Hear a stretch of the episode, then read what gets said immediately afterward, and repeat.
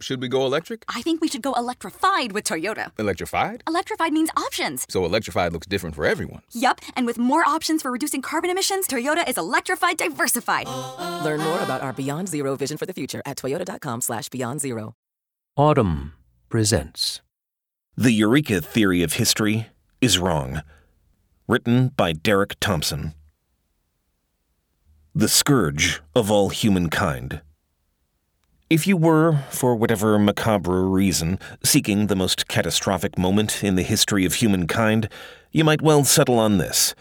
About 10,000 years ago, as people first began to domesticate animals and farm the land in Mesopotamia, India, and northern Africa, a peculiar virus leaped across the species barrier. Little is known about its early years, but the virus spread and, whether sooner or later, became virulent. It ransacked internal organs before traveling through the blood to the skin, where it erupted in pus filled lesions. Many of those who survived it were left marked, disfigured, even blind. As civilizations bloomed across the planet, the virus stalked them like a curse. Some speculate that it swept through ancient Egypt, where its scars appear to mar the mummified body of Pharaoh Ramses V. By the 4th century AD, it had gained a foothold in China. Christian soldiers spread it through Europe during the 11th and 12th century Crusades. In the early 1500s, Spanish and Portuguese conquistadors conveyed it west across the Atlantic, where it ravaged native communities and contributed to the downfall of the Aztec, Mayan, and Inca empires. By the end of the 1500s, the disease caused by the virus had become one of the most feared in the world. About a third of those who contracted it were dead within weeks. The Chinese called it Tianhua, or Heaven's Flowers. Throughout Europe, it was known as variola, meaning spotted. In England, where doctors used the term pox to describe pestilent bumps on the skin, syphilis had already claimed the name the Great Pox and so this disease took on a diminutive moniker that belied the scale of its wretchedness smallpox. Over time, different communities experimented with different cures.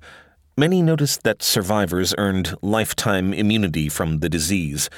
This discovery was passed down through the generations in Africa and Asia, where local cultures developed a practice that became known as inoculation, from the Latin inoculare, meaning to graft.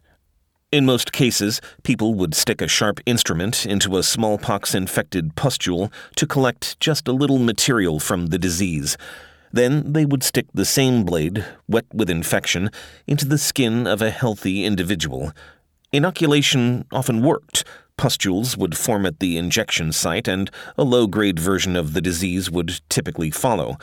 But the intervention was terribly flawed. It killed about one in every 50 patients. Not until the early 1700s did a chance encounter in the Ottoman Empire bring the process to Britain and bend the axis of history.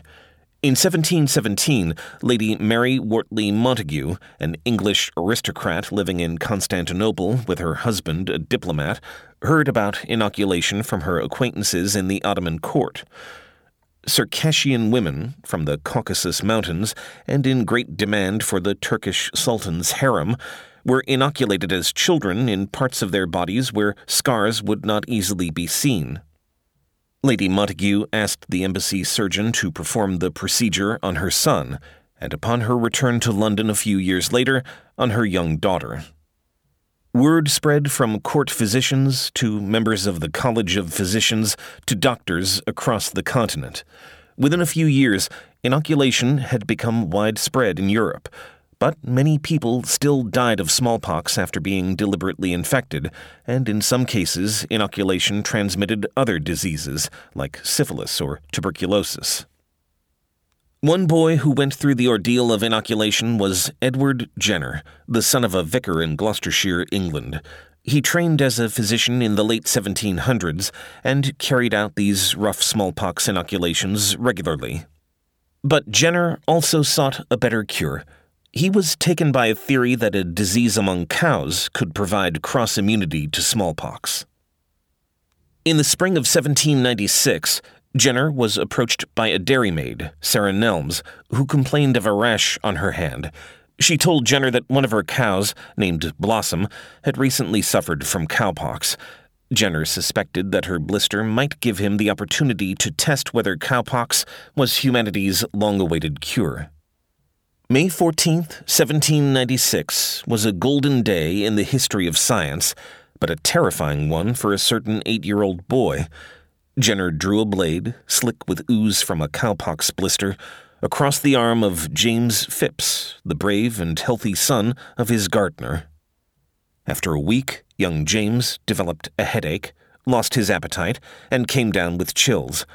When the boy had recovered, Jenner returned with a new blade, this one coated with the microbial matter of the smallpox virus. He cut the boy with the infected lancet. Nothing happened. The boy had been immunized from smallpox without encountering the disease. Jenner would go down in history as the person who invented and administered a medical cure for one of the deadliest viruses in world history. Then he invented something else, a new word from the Latin for cow that would be carried down through the centuries alongside his scientific breakthrough. He called his wondrous invention a vaccine. The Eureka Myth. Let's pause the story here. Jenner's Eureka moment is world famous, cherished by scientists, rhapsodized by historians, and even captured in oil paintings that hang in European museums. For many, progress is essentially a timeline of the breakthroughs made by extraordinary individuals like Jenner. Our mythology of science and technology treats the moment of discovery or invention as a sacred scene. In school, students memorize the dates of major inventions along with the names of the people who made them Edison, light bulb, 1879, Wright brothers, airplane, 1903. The great discoverers, Franklin, Bell, Curie, Tesla, get best selling biographies, and millions of people know their name. This is the Eureka theory of history, and for years it is the story I've read and told. Inventors and their creations are the stars of my favorite books about scientific history, including The Discoverers by Daniel Boorstin and They Made America by Harold Evans. I've written long features for this magazine holding up invention as the great lost art of American technology and the fulcrum of human progress. But in the past few years, I've come to think that this approach to history is wrong. Inventions do matter greatly to progress, of course, but too often, when we isolate these famous eureka moments, we leave out the most important chapters of the story, the ones that follow the initial lightning bolt of discovery. Consider the actual scale of Edward Jenner's accomplishment the day he pricked James Phipps in 1796. Exactly one person had been vaccinated in a world of roughly 1 billion people, leaving 99.9999999% of the human population unaffected. When a good idea is born, or when the first prototype of an invention is created, we should celebrate its potential to change the world. But progress is as much about implementation as it is about invention. The way individuals and institutions take an idea from 1 to 1 billion is the story of how the world really changes. And it doesn't always change, even after a truly brilliant discovery. The 10,000 year story of human civilization is mostly the story of things not getting better diseases not being cured, freedoms not being extended, truths not being transmitted, technology not delivering on its promises. Progress is our escape from the status quo of suffering, our ejection seat from history. It is the less common story of how our inventions and institutions reduce disease, poverty, pain, and violence while expanding freedom, happiness, and empowerment. It's a story that is almost ground to a halt in the United States. In theory, the values of progress form the core of American national identity. The American dream is meant to represent that exception to the rule of history. Here, we say, things really do get better. For much of the 19th and 20th centuries, they did. Almost every generation of Americans was more productive, wealthier, and longer lived than the one before it. In the past few decades, however, progress has faltered, and faith in it has curdled. Technological progress has stagnated, especially in the non virtual world. So have real incomes. Life expectancy has been falling in recent years. What went wrong? There are many answers, but one is that we have become too enthralled by the Eureka myth, and, more to the point, too inattentive to all the things that must follow a Eureka moment. The US has more Nobel Prizes for science than the UK, Germany, France, Japan, Canada, and Austria combined. But if there were a Nobel Prize for the deployment and widespread adoption of technology, even technology that we invented, even technology that's not so new anymore, our legacy wouldn't be so sterling. Americans invented the first nuclear reactor, the solar cell, and the microchip, but today we're well behind a variety of European and Asian countries in deploying and improving these technologies. We were home to some of the world's first subway systems, but our average cost per mile for tunnel projects today is the highest in the world. The U.S. did more than any other nation to advance the production of the mRNA vaccines against COVID 19, but also leads the developed world in vaccine refusal. At its worst, the Eureka theory distorts American views of how best to push society forward and slows material advance in the process. To appreciate the deeper story of progress, and to see how it bears on America's own problems in the 21st century, let's return to 1796 and recall how history's first vaccine went global. 1 to 1 billion. After Edward Jenner verified that James Phipps was indeed protected against smallpox, he wrote a brief paper to announce his discovery. The Royal Society of London refused to publish it. His own self published booklet, An Inquiry into the Causes and Effects of the Variolae Vaccinae, was initially ignored by the medical community, Jenner was both a physician and a zoologist, and his studies of cuckoo bird behavior may have stoked suspicions that he was at best a dilettante, and perhaps something of a cuckoo himself. Jenner needed surrogates in the English medical field to give his wild experiments gravitas, he found one such defender in Henry Cline, an open minded London surgeon who acquired some inoculating substance from Jenner and began conducting trials to confirm Jenner's findings, establishing the practice as safe and reliable. The vaccine was so immediately and obviously successful that it proved self recommending, by 1800, vaccinations had spread rapidly through Europe, in large part because so many elites supported them. The kings of Denmark, Spain, and Prussia personally promoted the vaccine. The Pope called it a precious discovery that ought to restore the public's faith in God. Still, doctors faced a prodigious challenge how to deliver the stuff around the world in an era without cold storage, airplanes, or cars. They settled on distribution methods that were, by any reasonable estimation, extremely strange and a little ingenious.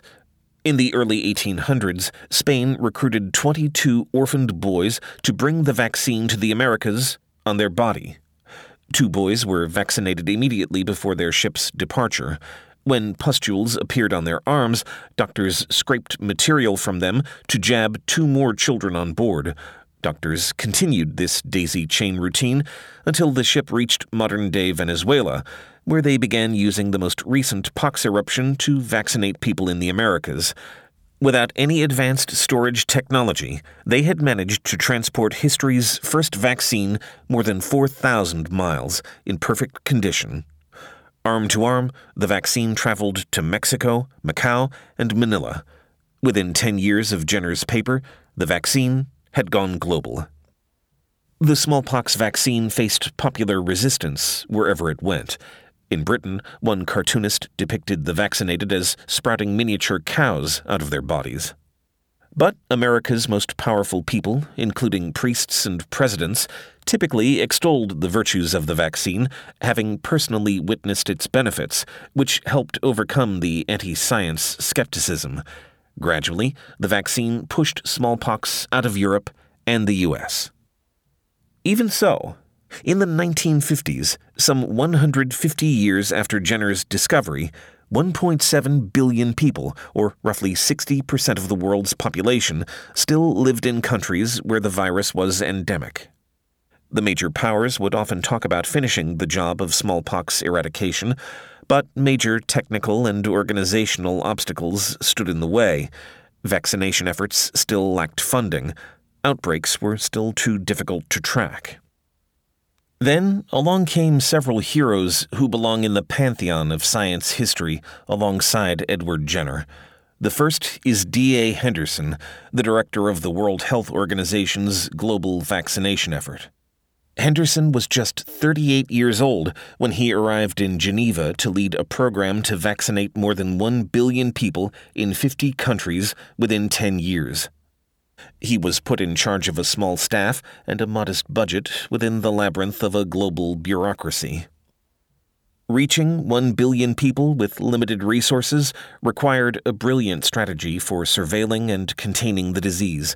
Henderson's team invented the technique of ring vaccination, Rather than inoculate every person in every country, his disease detectives would look for an outbreak and vaccinate all the contacts of the affected people and anyone else in the area. And so, each outbreak was encircled by people who were immune to the smallpox virus and wouldn't let it pass through them. Above all, Henderson needed an extraordinary supply of vaccine at a cheap price with a low cost way to administer doses to people around the world. He benefited from a timely invention that proved essential to the story of smallpox eradication. In 1965, an American microbiologist named Benjamin Rubin created a bifurcated needle which held a tiny droplet of vaccine between two prongs, like a miniature olive fork. It allowed 100 vaccinations from a single vial, four times the previous amount, and brought down the cost of vaccination to about 10 cents a patient. Henderson and his small army of eradicators eventually squeezed smallpox out of Africa, South Asia, and Brazil. Since October 26, 1977, no naturally occurring smallpox cases have been recorded. In 1980, the WHO announced that smallpox, which had killed about 300 million people in the 20th century alone, had finally been eradicated. Invention without implementation.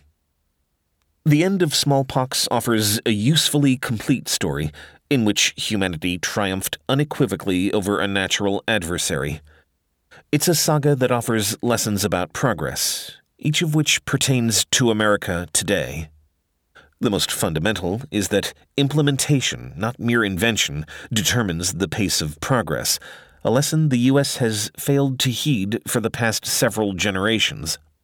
Edward Jenner's original vaccine could not have gone far without major assistance from early evangelists, such as Henry Cline, distribution strategies to preserve the vaccine across the Atlantic, and a sustained push from global bureaucracies more than a century after Jenner's death. Almost every story of progress is at least a little like this, because even the most majestic breakthroughs are typically incomplete, expensive, and unreliable. Most major inventions initially don't work very well, the economic historian Joel Mokyr told me. They have to be tweaked, the way the steam engine was tinkered with by many engineers over decades. They have to be embodied by infrastructure, the way nuclear fission can't produce much energy until it's inside a nuclear reactor. And they have to be built at scale to bring down the price and make a big difference to people. For many decades, the American government has focused overwhelmingly on discovery rather than deployment. After World War II, Vannevar Bush, the architect of our thrillingly successful wartime tech policy, published an influential report, Science The Endless Frontier, in which he counseled the federal government to grow its investment in basic research. And it did. Since the middle of the 20th century, America's inflation adjusted spending on science and technology through the National Institutes of Health and the National Science Foundation has increased by a factor of 40. But the government hasn't matched that investment in the realm of implementation. This too was by design. Bush believed, with some reason, that politicians should not handpick nascent technologies to transform into new national industries. Better to advance the basic science and technology and let private companies, whose ears were closer to the ground, choose what to develop and how. You could say that we live in the world that Bush built. The federal government, through NIH and NSF, pours billions into basic science and defense technology. Daniel P. Gross, an economist at Duke University, told me. But for civilian technology, there has been a view that Washington should fund the research and then get out of the way. As a result, many inventions languish in the so called Valley of Death, where neither the government nor private ventures, risk averse and possessed by relatively short time horizons, invest enough in the stages between discovery and commercialization. Take solar energy. In 1954, three American researchers at Bell Labs, the R&D wing of AT&T, built the first modern solar cell prototype. By 1980, America was spending more on solar energy research than any other country in the world. According to the Bush playbook, the U.S. was doing everything right. But we lost the technological edge on solar anyway, as Japan, Germany, and China used industrial policy to spur production, for example, by encouraging home builders to put solar panels on roofs. These tactics helped build the market and drove down the cost of solar power by several orders of magnitude, and by 90% in just the past 10 years. The US remains the world's R&D factory, but when it comes to building, we are plainly going backwards. We've lost out on industrial opportunities by running Bush's playbook so strictly. But there are other problems, too. Since the early 2000s, the U.S. has closed more nuclear power plants than we've opened. Our ability to decarbonize the grid is held back by environmental regulations that ironically constrict the construction of solar and wind energy farms. It's been roughly 50 years since Asia and Europe built their first high speed rail systems, but the U.S. is almost comically incapable of pulling train construction into the 21st century. A 2008 plan to build a high speed rail line in California has seen estimated costs more than triple and deployment delayed by a decade, and it's still uncertain if it can be completed as planned.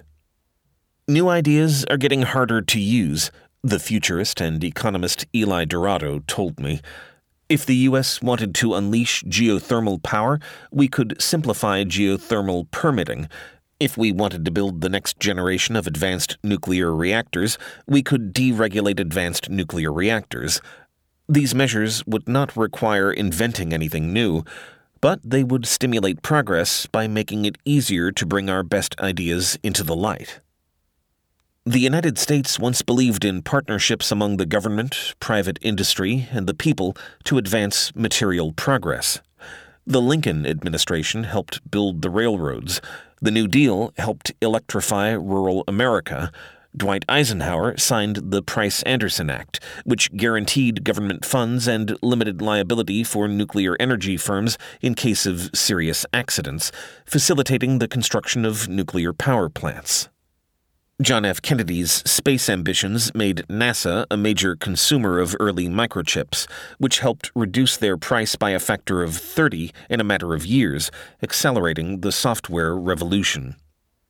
And then, around 1980, we basically stopped building. Jesse Jenkins, who researches energy policy at Princeton, told me. In the past 40 years, he said, the U.S. has applied several different brakes to our capacity to build what's already been invented. Under Ronald Reagan, the legacy of successful public private partnerships was ignored in favor of the simplistic diagnosis that the government was to blame for every major problem. In the 70s, liberals encouraged the government to pass new environmental regulations to halt pollution and prevent builders from running roughshod over low income neighborhoods. And then middle class Americans used these new rules to slow down the construction of new housing, clean energy projects, just about everything. These reactions were partly understandable. For example, air and water pollution in the 70s were deadly crises. But when you combine these big shifts, you basically stop building anything, Jenkins said. To understand how we could do better, it's useful to compare the story of the first global vaccine to the story of the latest one. Warp Speed. In April 2020, as COVID was circumnavigating the globe and demolishing normalcy everywhere, the New York Times published an article titled, How Long Will a Vaccine Really Take?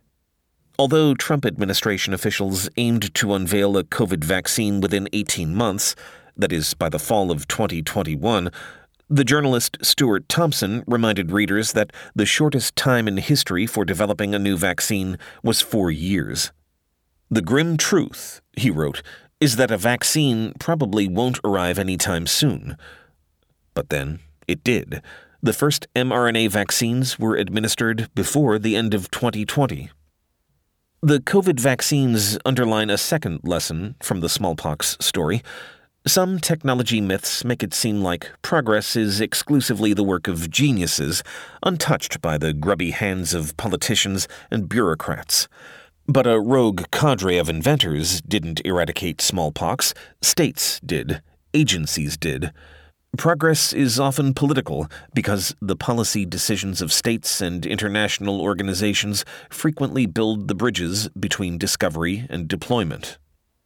The story of the mRNA vaccines can be traced back to the 90s when the Hungarian born scientist Katalin Karikó began her research on the pharmaceutical potential of mRNA, a small but mighty molecule that tells our cells what proteins to make. Her work, along with that of her fellow University of Pennsylvania researcher Drew Weissman, gradually raised our mastery of mRNA to the point where it could be deployed for a vaccine. In early 2020, within 48 hours of receiving the genetic sequencing of the coronavirus, Moderna had prepared its COVID vaccine recipe, and BioNTech, a German firm that later partnered with Pfizer, had designed its own vaccine candidate. These technological breakthroughs, building on decades of basic research, were themselves miracles, but alone they weren't enough. The U.S. also needed a policy miracle, a feat of bureaucratic ingenuity that would make, distribute, and administer novel vaccines with record breaking efficiency. We got just that with Operation Warp Speed, which belongs with the Apollo program and the Manhattan Project as one of the most important technology programs in the history of modern federal policy. It likely saved hundreds of thousands, if not millions, of lives. From the beginning, Warp Speed's job seemed nearly impossible. To create the fastest vaccine program ever, officials had to essentially map out the entire journey of a new therapy, from research and clinical trials to regulatory approval and distribution, and turn this obstacle course into something like a glide path. They invested in both traditional and mRNA vaccine approaches, paid up front for clinical trials, and placed billions of dollars in advance orders to urge pharmaceutical companies to move as fast as possible. When Moderna needed more manufacturing facilities, Warp Speed provided funding for additional factory space. When the government identified a shortage of the special material that mRNA vaccines require for ultra cold transport, Warp Speed granted $347 million to SiO2 and Corning, two manufacturers of glass vials. And because standard vaccine approval from the FDA can take years, the program's leaders allowed vaccine makers to proceed with emergency use authorizations to speed up the review process. The single most important thing that Operation Warp Speed did was to provide a whole of government urgency to the goal of rapid deployment, Caleb Watney, a co founder of the Institute for Progress, told me. Getting everything right meant you needed to make a million correct decisions in the right order. If the government had bet only on traditional vaccine technology, we would have had no mRNA therapies. If the government hadn't done extensive supply chain mapping in the summer of 2020, the initial vaccine rollout might have taken months rather than weeks. And if the government hadn't bought out vaccines from the pharmaceutical companies, they wouldn't have been free to consumers. But because Operation Warp Speed did all of this, the vaccines were expeditiously approved, manufactured, and distributed at no cost to the public. Warp Speed was a special case, essentially a wartime policy applied to a health crisis. Few people would recommend such an aggressive approach for developing ordinary consumer technology and the government is certainly capable of making bad choices as to exactly what technology to develop and how. But while too much government action on this front can waste money, too little can waste time and even lives, stymieing possible breakthroughs.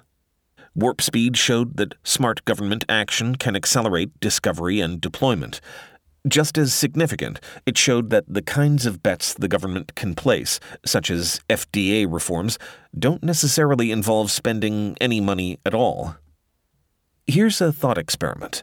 Let's imagine what an Operation Warp Speed for cancer prevention would look like.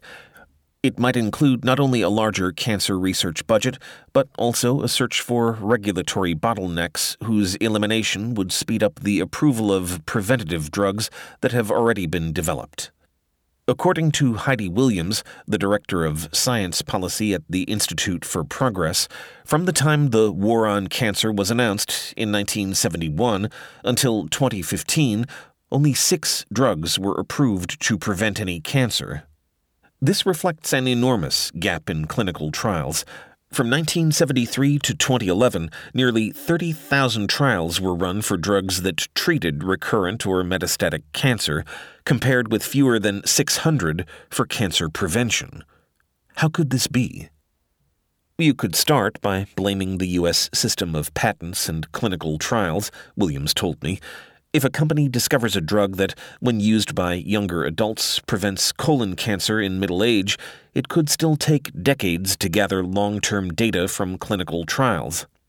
At that point, the patent on the original discovery might have expired. Reforming trials for preventative drugs and for early stage disease therapies might be the single highest value thing we could do for biomedical research in the U.S., Williams said. The FDA already approves heart disease treatments, such as beta blockers, by looking at patients' cholesterol levels rather than waiting for full mortality results. The agency could similarly establish short term proxies for approving drugs that prevent cancers, Williams said. Or we could change the law so that the patent clock on cancer prevention treatments didn't start ticking until after the pharmaceutical company first starts selling the drug. As with Warp Speed, these policies could accelerate the development of life saving medication without spending a taxpayer dime on research. The key is adopting a more aggressive problem solving approach, with the ends in mind. One regrettable feature of history is that it sometimes takes a catastrophe to fast forward progress. The U.S. directly advanced airplane technology during World War I, radar, penicillin manufacturing, and nuclear technology during World War II, the Internet and GPS during the Cold War, and mRNA technology during the pandemic. A crisis is a focusing mechanism, but it is up to us to decide what counts as a crisis. The U.S. could announce a warp speed for heart disease tomorrow on the theory that the leading cause of death in America is a national crisis, we could announce a full emergency review of federal and local permitting rules for clean energy construction with the rationale that climate change is a crisis. Just as it did in the 60s with smallpox, the U.S. could decide that a major disease in developing countries, such as malaria, deserves a concerted global coalition. Even in times without world wars and pandemics, crises abound. Turning them into national priorities is, and has always been a political determination. A question of culture. Operation Warp Speed was ingenious, admirable, and wildly successful. But despite all that, it was not enough. Having overcome the hurdles of scientific breakthrough, technological invention, and rapid distribution, the mRNA vaccines faced a final obstacle cultural acceptance. And the skepticism of tens of millions of American adults proved too much for the vaccines to overcome. This is the third lesson of the smallpox story. Culture is the true last mile problem of progress. It doesn't matter what you discover or invent if people are unwilling to accept it. In 2021, the U.S. took an early global lead in vaccine distribution thanks to the accelerated development of vaccines under President Donald Trump and their timely delivery under President Joe Biden. By April, we had distributed more shots per capita than almost any other country in the world. But by September, according to one estimate, the U.S. had fallen to 36th in national vaccination rates, behind Mongolia and Ecuador. The problem wasn't supply, but demand. Tens of millions of American adults simply refused a free and effective vaccine in the middle of a pandemic. Michael Bang Petersen, a Danish researcher who led a survey of attitudes in Western democracies about COVID 19, told me that America's history of vaccine skepticism and of conspiracy theories surrounding vaccines, of course, predates the coronavirus pandemic. And although American vaccine resistance has several sources, including the cost of some vaccines and our legacy of medical racism, Petersen told me that one of the most important factors today is the level of polarization between Democratic and Republican elites. Vaccine rejection remains higher among Republican adults than any other measured demographic, including age, education level, gender, and ethnicity. In the 19th century, state and church leaders across Europe and the Americas typically praised the smallpox vaccine in unison.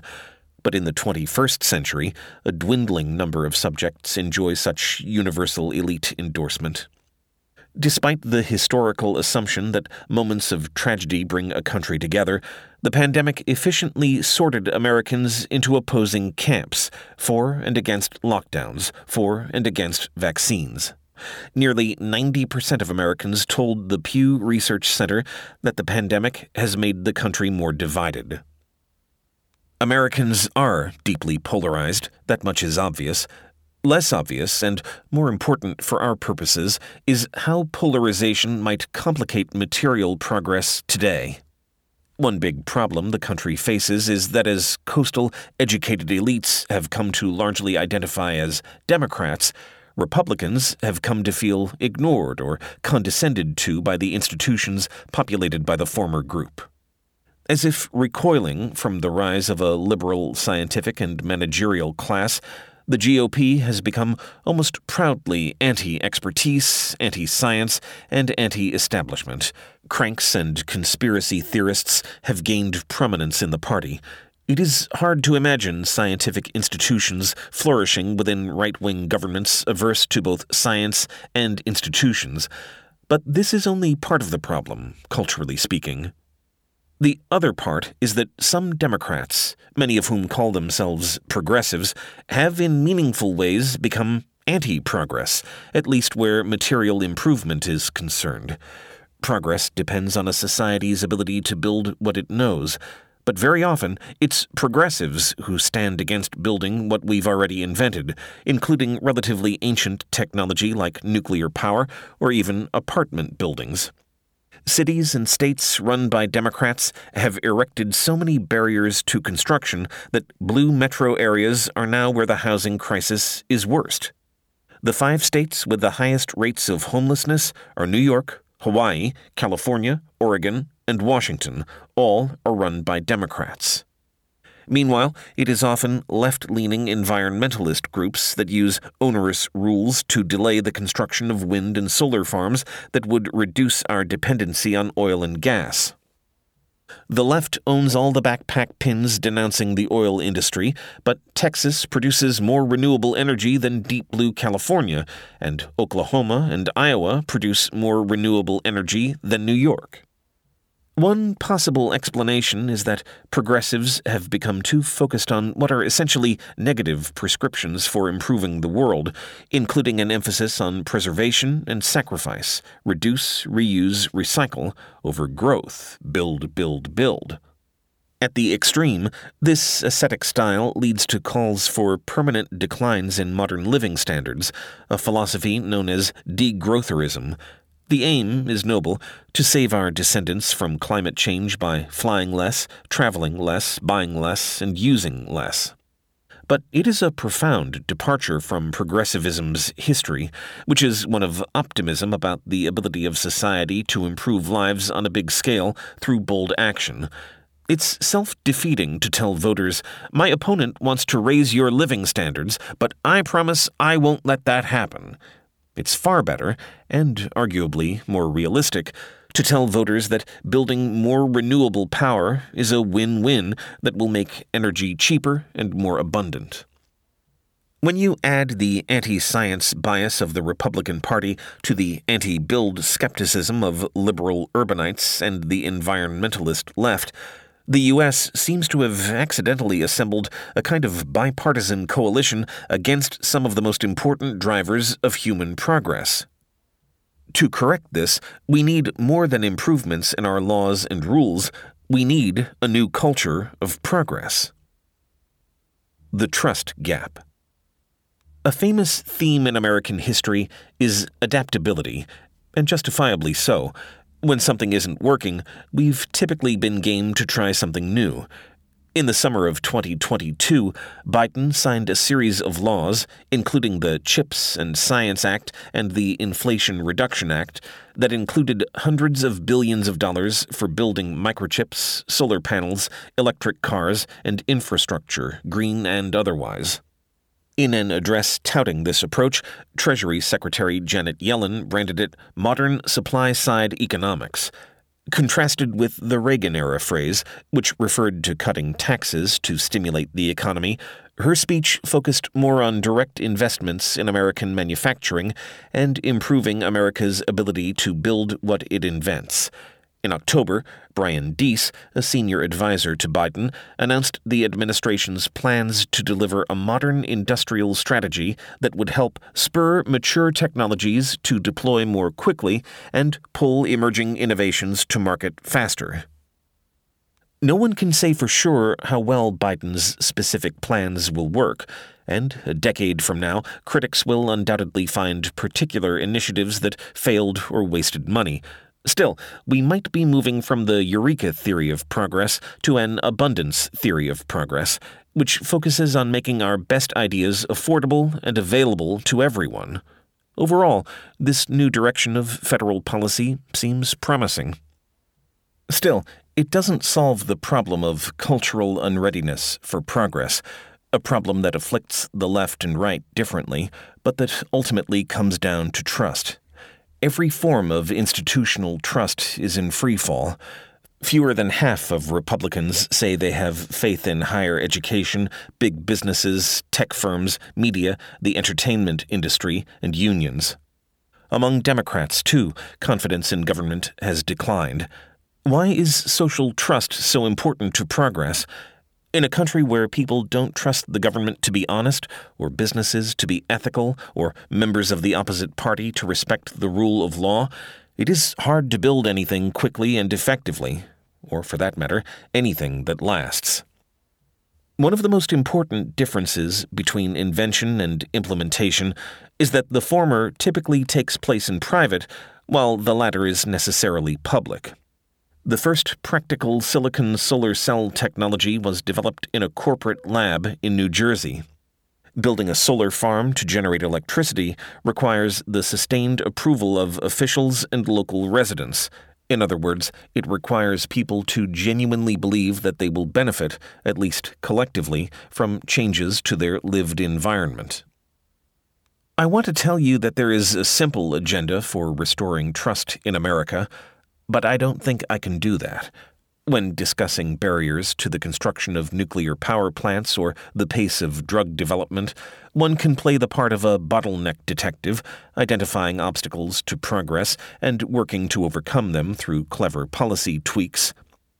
But Americans' growing mistrust of institutions and one another is rooted in the deepest hollows of society, in geographical sorting that physically separates liberals and conservatives in our ability to find ideological news that flatters our sensibilities but inhibits compromise. In 2022, the medical journal The Lancet published an analysis of which variables best predicted the rates of COVID infection across 177 countries. Outside wealth, one of the most powerful variables was trust in government among the public. Trust is a shared resource that enables networks of people to do collectively what individual actors cannot, the authors of the Lancet paper wrote. When I first read their definition, I stared at it for a while, feeling the shock of recognition. I thought of how much that could serve as a definition of progress as well a network of people doing collectively what individual actors cannot. The stories of global progress tend to be the rare examples where science, technology, politics, and culture align. When we see the full ensemble drama of progress, we realize just how many different people, skills, and roles are necessary. The last needle to be applied against smallpox, before its eradication almost half a century ago, carried a dose of vaccine smaller than a child's pupil. 400 years fit inside that droplet. The devotion of D.A. Henderson's disease eradicating team was in it. So were the contributions of Benjamin Rubin and the Spanish boys, as well as the advocacy of Henry Cline and the discovery by Edward Jenner, and before him the evangelism of Lady Montagu and the influence of Circassian traders from the Caucasus Mountains, who first brought the practice of inoculation to the Ottoman court.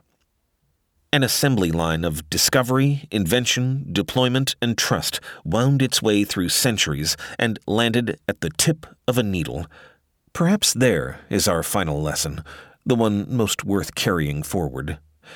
It takes one hero to make a great story, but progress is the story of us all.